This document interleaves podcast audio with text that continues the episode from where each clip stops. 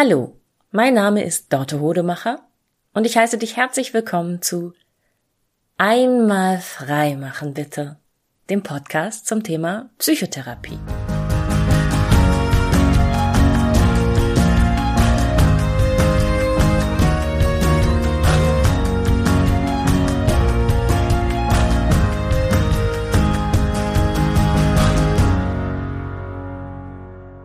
Ich war ja neulich im Urlaub in Italien und da habe ich einen Bekannten wieder getroffen, den ich letztes Jahr im Urlaub in Italien kennengelernt hatte.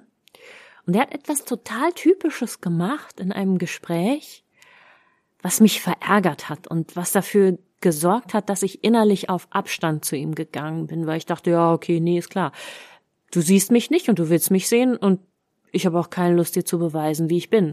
Das war eigentlich nur eine ganz kleine Kleinigkeit, aber es war für mich so ein frappierender Moment, wo ich gemerkt habe, wie krass ich emotional innerlich darauf reagiere, dass ich das auch schon selber gemacht habe oft genug und dass das einem Muster folgt, was wichtig ist. also es ist jetzt echt schon über zehn Tage her und ich merke, mh, ab und zu rege ich mich immer noch innerlich darüber auf. Und deshalb ist es wichtig und deshalb dachte ich, das äh, ist ein gutes Thema für eine Podcast-Folge. Und zwar die Sache ging so. Wir hatten uns ein Jahr lang nicht gesehen und wir sprachen so darüber, was in dem Jahr passiert war und hatten als Referenz immer mal so, ja, ich habe gesehen auf Instagram oder in deiner WhatsApp-Story, du warst und er war, genau, er war in Wien gewesen. Irgendwann im Laufe des letzten Jahres und ich sagte, und was toll da und was hast du da gemacht und so und dann sagte er, ah, naja, ich war halt auf einem Konzert, ne? ja, ach, ja, so eine Rockmusikband, das magst du nicht sowas. Und ich dachte innerlich so, Freundchen, ich bin schon mit dem ganzen Roses T-Shirt und mit meinem Nirvana T-Shirt und Nirvana habe ich nun wirklich sehr geliebt, zur Schule gegangen, da hast du noch, da hast du noch so, wenn so eine Musik noch gar nicht gehört. So, ich wusste nämlich aus dem letzten Jahr noch, als wir uns kennengelernt hatten, dass er erst vor ein paar Jahren eine Band kennengelernt hat, die heißt, ich glaube, Avenged Sevenfold und von der er Fan ist. Und er war total überrascht, dass er Fan ist von dieser Art von Musik, weil das bis dahin gar nicht seins war. Es war aber auch die einzige Band in dem Bereich, die er gehört hat. Und jetzt war er tatsächlich in der Zwischenzeit auf einem Konzert in Wien von irgendeiner anderen Rockband weiß gar nicht mehr genau, was es war. Ähm, so daran konnte ich mich erinnern. Und ich konnte mich auch erinnern, dass wir im Auto zusammen ein paar, also dass wir Rockmusik zusammen gehört hatten, weil ich gesagt habe, Avenged Sevenfold kenne ich gar nicht, mach doch mal an. Und ich fand's cool und dann haben wir noch andere Sachen gehört und ganz viel altes Zeug, wo ich dachte, oh geil, das habe ich ja so lange nicht gehört. Weil meine Rockchicks-Zeiten sind tatsächlich ein bisschen, bisschen länger her. Okay, ich habe aktuell eine große Schwäche für Five Finger Death Punch. Brauche ich immer zum Staubsaugen, weil ich Staubsaugen so gar nicht mag. Ähm, und mich das aggressiv macht. und dann aggressive Musik zu hören hilft. Aber ich habe mittlerweile einen noch wesentlich, wesentlich breiteren Musikgeschmack, als ich in meiner Pubertät hatte. Überraschung. Und ich muss immer so viel neues, spannendes Zeugs hören, dass ich nicht dazu komme, die alten Kamellen zu hören, sozusagen. Aber Darum geht's ja gar nicht, sondern doch, es geht darum, dass ich in dem Moment dachte, pff, äh, okay, du sagst mir gerade was über mich, wovon ich weiß, es trifft überhaupt nicht zu. Das im Hintergrund ist übrigens der Geschirrspüler. Ich musste diese Folge sehr spontan aufnehmen, wie du vielleicht auch an der Energie hörst, die da drauf ist. Fällt gerade so aus mir raus, poltert gerade so aus mir raus, diese Folge. Also, äh, der Geschirrspüler hat mich abgelenkt, pardon. Ähm, Du erzählst mir gerade was über mich, wovon ich weiß, das stimmt überhaupt nicht. Ich habe keine Ahnung, wie du auf diese schräge Idee kommst, dass ich Rockmusik nicht mag. Und ich habe keine Lust, dir was zu beweisen. So, ich weiß in meinem Kopf, dass das total anders ist, dass ich seit 30 Jahren solche Musik liebe. Und es ist so ein großer Teil von mir. Wenn ich jetzt anfange, dir das Gegenteil zu erzählen, dann dann klingt das hier wie eine Verteidigung, wie ein Beweisen müssen, wie glaub mir das bitte. So, nö. Nö. Also ich habe dann richtig zugemacht und gedacht, weißt du was? Du kannst über mich glauben, was du willst. Ich ich habe jetzt keine Lust, dir das Gegenteil zu erzählen, weil wir haben das auch schon zusammen erlebt.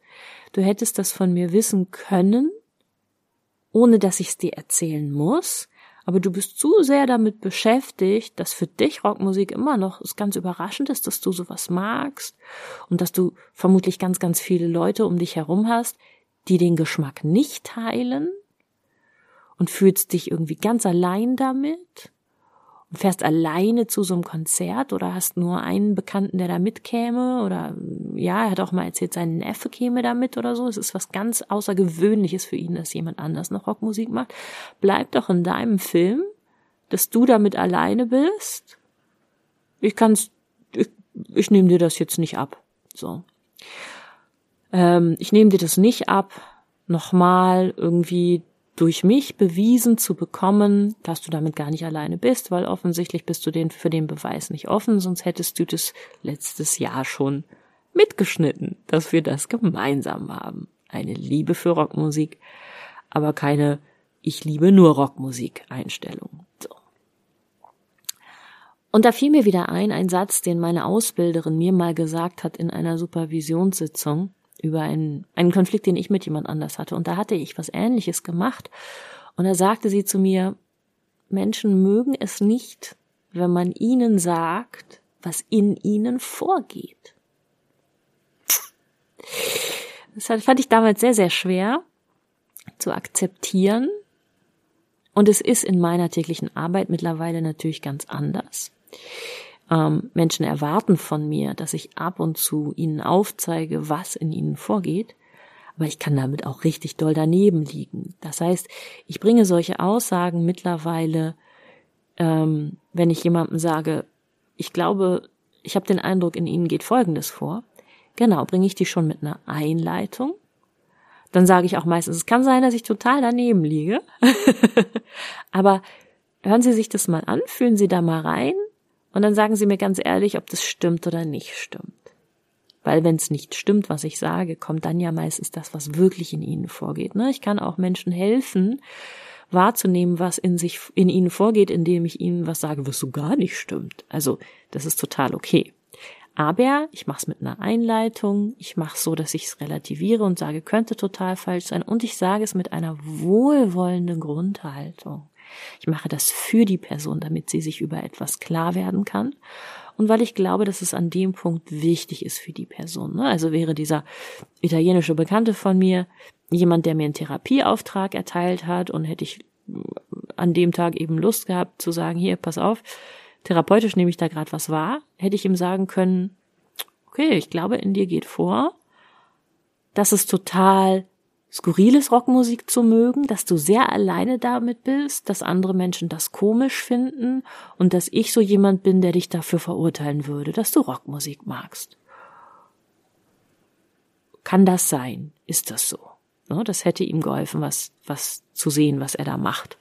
Und dieses Alleinsein, diese Einsamkeit ist ja in dem Moment auch eine selbsterfüllende Prophezeiung. Ne, er hat dafür gesorgt, dass er damit alleine bleibt, obwohl ihm jemand gegenüber sitzt, der das eigentlich mit ihm teilt. Und gerade das, das Destruktivste, wo wir sowas machen, sind Streitsituationen und Beziehungsstreits und Beziehungsgespräche. Und das machen so viele Menschen so, so häufig, das machen wir alle oftmals in einem Beziehungsstreit, dass wir sagen, und du machst das, weil, und du denkst dir ja, und du bist ja, du gehst ja immer davon aus, dass, und du, ne, wir sagen dem anderen oft, gar nicht mal das Verhalten, was uns stört, sondern nur noch unsere Interpretation. Ich hatte gestern auch eine Klientin, die sagte, ähm, ja, der mag mich gar nicht so, mein neuer Partner, der ist gar nicht richtig verliebt in mich, ähm, weil der ihr nicht so viele Komplimente macht wie sie das haben will. Und sie hat ihm sogar schon gesagt. Wenn du mit mir zusammenbleiben willst, dann musst du, dann musst du sehr, sehr nett zu mir sein, dann musst du ganz viele Komplimente machen, dann musst du mich eigentlich wie eine Prinzessin auf dem Podest heben, so. Das ist ganz, ganz wichtig, weil sonst bin ich einfach weg. Ich habe genug andere, die sich für mich interessieren. Genug andere Männer, die sich für mich interessieren. So, und jetzt frage ich dich, wie verliebt musst du sein, wie lange musst du wie intensiv verliebt sein, dass du dir sowas sagen lässt? Das ist auch eine selbsterfüllende Prophezeiung. Ne? Das ist auch ein, ich, ich schubse jemanden weg, indem ich ihm vermeintlich sage, wie es funktionieren kann mit uns beiden. Und all das nur basierend auf ihrer inneren Annahme, dass sie weiß, was in ihm vorgeht. Und wenn sie das dann auch noch macht und ihm sagt, ja, du liebst mich ja gar nicht richtig, weil du machst mir nicht genug Komplimente. Das eine ist, ich hätte gerne sehr, sehr viele Komplimente. Ich wünsche mir die und ich bekomme sie nicht von dir. Und das andere ist die Interpretation. Das bedeutet, du liebst mich nicht richtig. Du liebst mich nicht, du liebst mich nicht ausreichend, du liebst mich nicht ernsthaft, kannst du behaupten, was du willst. Ja. Und das ist mittlerweile für mich sehr, sehr offensichtlich, wie das funktioniert, ne, dass wir Menschen, wenn wir jemandem sagen, was in ihm vorgeht, unserer Meinung nach, ihn damit immer wegschubsen, immer, immer, immer, weil es immer heißt, ich habe dich durchschaut. Und weil wir fast nur damit daneben liegen können. Und selbst wenn wir nicht daneben liegen können, liegen, wenn wir hundertprozentig treffen, ist das einfach ein Angriff? Ist das nicht gewollt? Ist das eine Verletzung der Intimsphäre, der Privatsphäre, der Grenze? Ein Feedback muss eingeladen werden. Ein Feedback muss immer eingeladen sein, damit es wirklich ankommen kann. Und deshalb ist es so wichtig, wenn du jemandem Feedback gibst, Feedback, Kritik, was auch immer, wie du es nennen möchtest, oder eine Analyse der Person, dass du vorher fragst. Darf ich dir mal was sagen?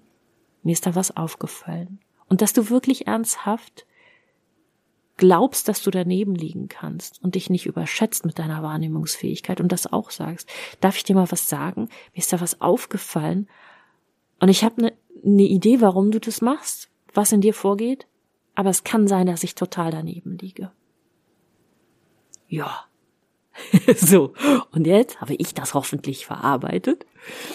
Ähm, nein, es ist, ich weiß, es ist eine funktionale kleine Wut, die ich da in mir habe. Und ähm, es ist gut für mich, meine Grenze einzuhalten oder wahrzunehmen und mich durchzusetzen. Nicht dem gegenüber, sondern dann halt jetzt nochmal woanders produktiv, funktional mit dieser Wut zu arbeiten und zu sagen, ha, ich kann das mit anderen teilen und vielleicht bringt's jemandem was. Falls es dir was gebracht hat, freue ich mich über deine E-Mail an die info at einmalfreimachenbitte.de. Tschüss!